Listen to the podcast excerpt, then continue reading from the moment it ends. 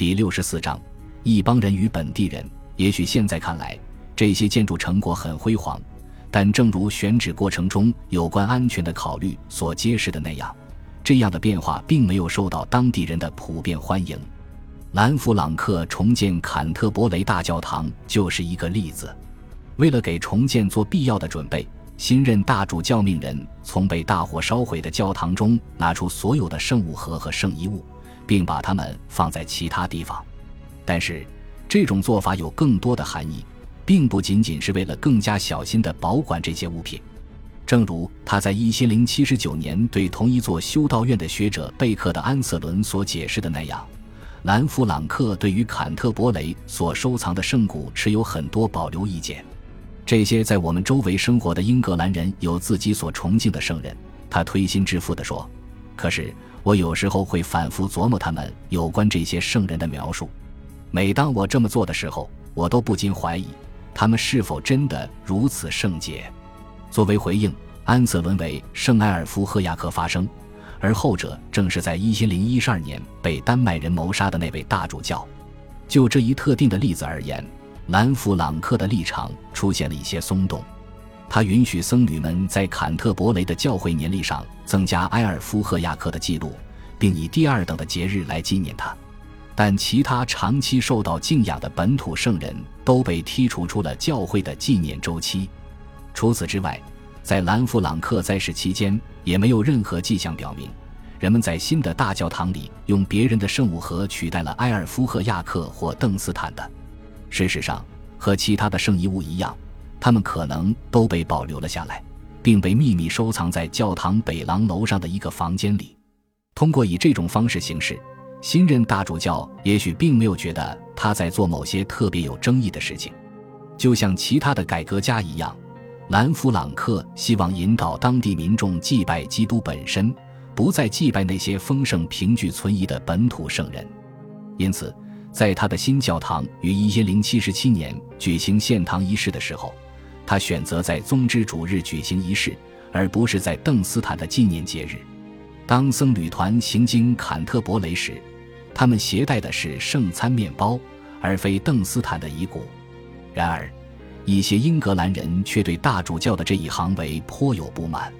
在历史学家坎特伯雷的厄德迈的笔下，兰弗朗克对英格兰圣徒持有怀疑的态度。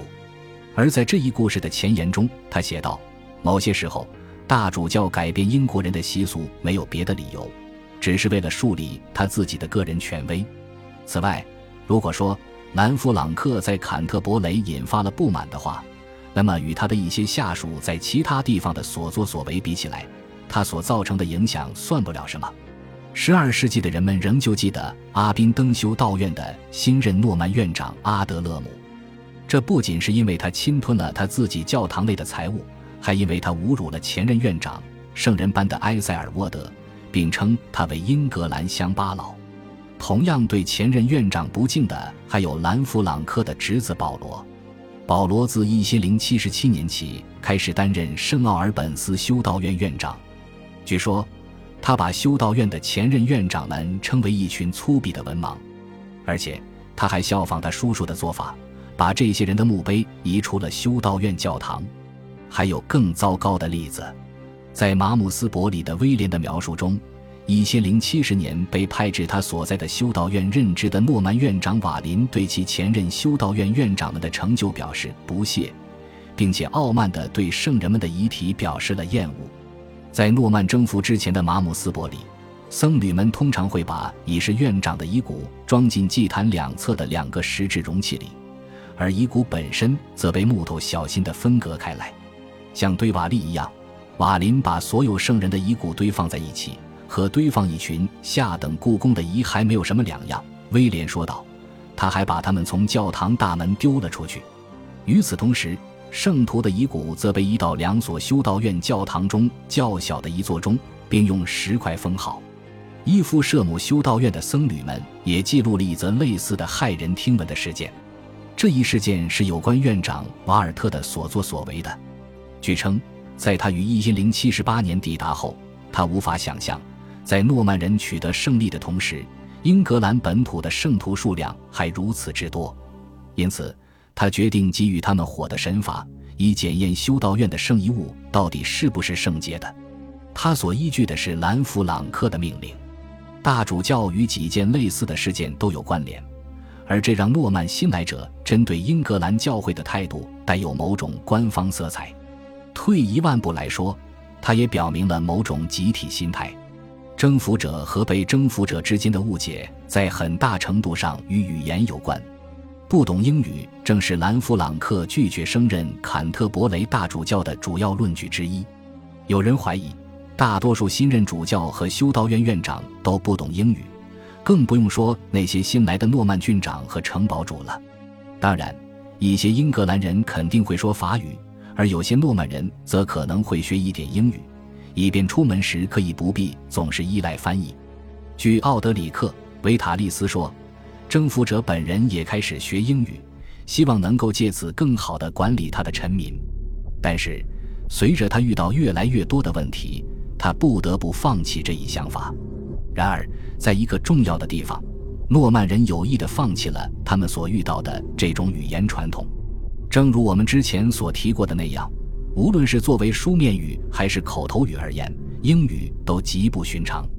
在英格兰，不仅簿册和编年史是用方言写成的，就连官方文献也同样是用本地方言书写的。但是，就在一千零七十年当年或者其前后的几年中，人们突然停止了用英语来书写此类文献，这一定是最高层做出的决定，而且这一现象出现的时间恰好是兰弗朗克来到英格兰的时间。那么，这可能会让我们认为他就是这一决定的幕后主使。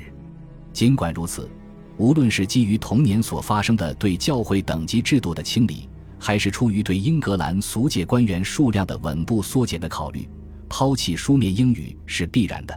毕竟，用一种他们所不理解的语言对那些欧洲大陆的新移民发号施令，又有什么意义呢？因此，从一千零七十年开始，所有的王室文件的书面语都变成了拉丁语。对于识字的诺曼人和受过教育的英格兰人来说，这一语言都很熟悉。然而，即使这是一种必要的转变，诺曼征服也是造成这一转变的决定性原因。因此，有很多英格兰人可能仍然会认为，这是对他们民族文化的又一次攻击。无论这种文化上的攻击是真实的还是想象的，它确实能够引发紧张的氛围，而这种氛围最终演化成了暴力。其中，发生于一千零八十三年格拉斯顿伯里的例子最为臭名昭著。当时。新修道院院长瑟斯坦和他手下的僧侣们在很多事务上都存在分歧，争论不断升级。最终，瑟斯坦调集了一队武装骑士，试图让有意见者闭嘴。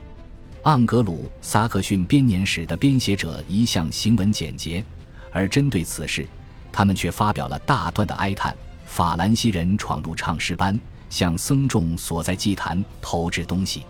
有些骑兵还爬到上面一层，朝着下面的圣物盒放箭，因此有不少飞士击中了矗立在祭坛上的十字架。不幸的僧侣们则躺在祭坛的四周，其中的一些人匍匐在祭坛之下，急切地呼唤着上帝。虽然得不到人的怜悯，但他们仍希望能够得到上帝的怜悯。我们能说的是，除了疯狂乱射外，另一些诺曼人采取了其他的措施，他们破门而入，杀掉了一些在教堂里的僧侣，并打伤了另外一些人。血顺着祭坛一直流淌到台阶上，再由台阶流到地板上，共有三人被杀，十八人受伤。显然，就任何意义而言，这都是一则极端的案例。国王亲自出手干涉，而瑟斯坦则被不光彩的遣返回了诺曼底。然而，仍然有记录表示，尽管没有那么暴力，其他的英格兰僧侣和奇诺曼院长之间也产生过类似的纷争。在写给阿德勒姆的一封信中，兰弗朗克就提及了一次曾导致几个僧侣逃走的纷争。他还指出，阿德莱姆应该对这一纷争负有一部分责任。兰弗朗克本人也与圣奥古斯丁的僧侣发生了一次冲突。因为他们拒绝接受新来的法兰西修道院院长的管理，为了让叛逆者顺从，大主教用锁链把其中的一些人囚禁了起来。但是，即使是这样，一个特别顽固的人也没有屈服。兰弗朗克问他：“你会杀掉你们的院长吗？”“如果我能这么做的话，当然会。”这位僧人回答道。就是因为这一回答，当着众人的面，他被裸身捆在修道院的大门上鞭打，最后被驱逐出城。这一互动暴露了诺曼人在征服英格兰不久后最为担心的一个问题：一旦他们不留神，英格兰人就会找机会偷袭并杀掉他们。这一点清楚地体现在威廉所颁布的新法当中。这一法律被称为“长命法”，其目的正是处理此类犯罪行为。根据该法，如果一个诺曼人被杀，那么凶手的领主就必须在五日之内把他交出来。如果不这样的话，他们就要缴纳一笔巨额的罚金。在某些情况下，即便领主遭受了经济损失，罪犯仍逍遥法外。这样一来，惩罚就将由当地的社区集体承担，家家户户都要缴纳罚金，直到抓到凶手为止。这样做显然是为了威慑领主和当地的居民，令他们不敢保护或藏匿凶手。